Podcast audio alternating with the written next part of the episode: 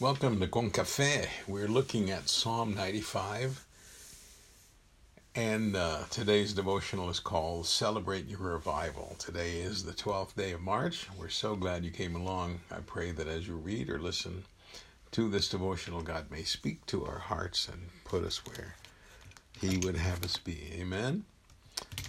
This psalm is uh, very related to what we've been studying all week from the woman at the well, the Samaritan woman at the well, to Romans 5 and uh, the Exodus passage yesterday. Are we there yet? And the unruly kids in the back of old Papa Moses' station wagon. But it's called Celebrate Your Revival. and again, like I said, it's it's closely related to the Exodus passage we studied yesterday. But let's hear the word of God beginning with verse 1. Oh, come, let us sing to the Lord. Let us make a joyful noise to the rock of our salvation. Isn't that beautiful? Let us come into God's presence with thanksgiving. Let us make a joyful noise to Him with songs of praise. For the Lord is a great God and a great King above all gods.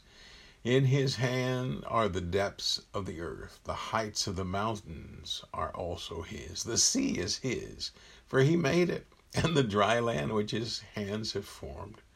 O come, let us worship and bow down. Let us kneel before the Lord our Master. For he is our God, and we are the people of his pasture, and the sheep of his hand. Oh, that today you would listen to his voice. Do not hearken your hearts as at Meribah, as on that day of Massah in the wilderness. That was where the kids got unruly because they were thirsty. Verse 9. When your ancestors tested me and put me to the proof, though they had seen my work. For forty years I loathed that generation and said, They are a people whose hearts go astray, and they do not regard my ways. Therefore, in my anger I swore, They shall not enter my rest. This is the word of God for the people of God, and we say thanks be to God. Well, again, welcome. I pray you are having or will have a good day. Yesterday, as I said, we looked at the trip that Papa Moses took in his huge station wagon with as many Israelite kids and how unruly they were when they got thirsty. Well, they have arrived to their destination, and this psalm gets written. It's a call to celebration because they had arrived. Not just from a trip per se, but a point of reflection. I would even mention to say a spiritual maturity where one could finally say, I've led a bad life. I haven't done what God wanted me to do. And yet Jesus saved me, and I am thankful to be here. It's a personal worship moment between a grateful individual and his or her God. We have been out of the presence of God. Now we must enter his presence with thanksgiving. That's what the psalmist is saying, reminding them of their history, of their unruliness, of their yelling and screaming and moaning and griping, making all that holy racket that we can as a way to let the world know how blessed we are to be where we are now. It's also a time, the psalmist says, to take stock of all we have done and seen. So the psalmist makes a list for himself. God is a great God. That's first on the list. And he's king above all other gods. God is the creator of all things, from the mountains to the oceans, the dry land, to all that there is. All belongs to God along with us. He is worthy of our worship and praise, and as our graphic today on the uh, uh, electronic version, you see the man just sort of kneeling and praying before God. It says, Oh, come, let us worship and uh, let us kneel before the Lord our God, our Master. Wow. And we should not ever return back to that period in our lives where we acted like spoiled, thirsty children.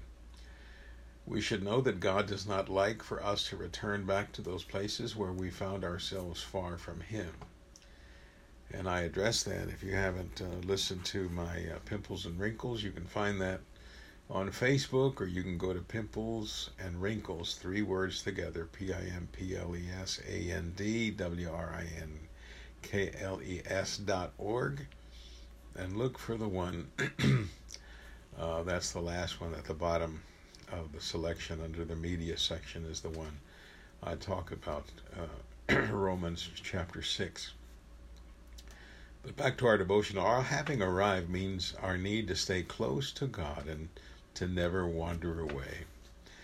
Now, dear friend, you know that life provides many options and many roads on which to travel.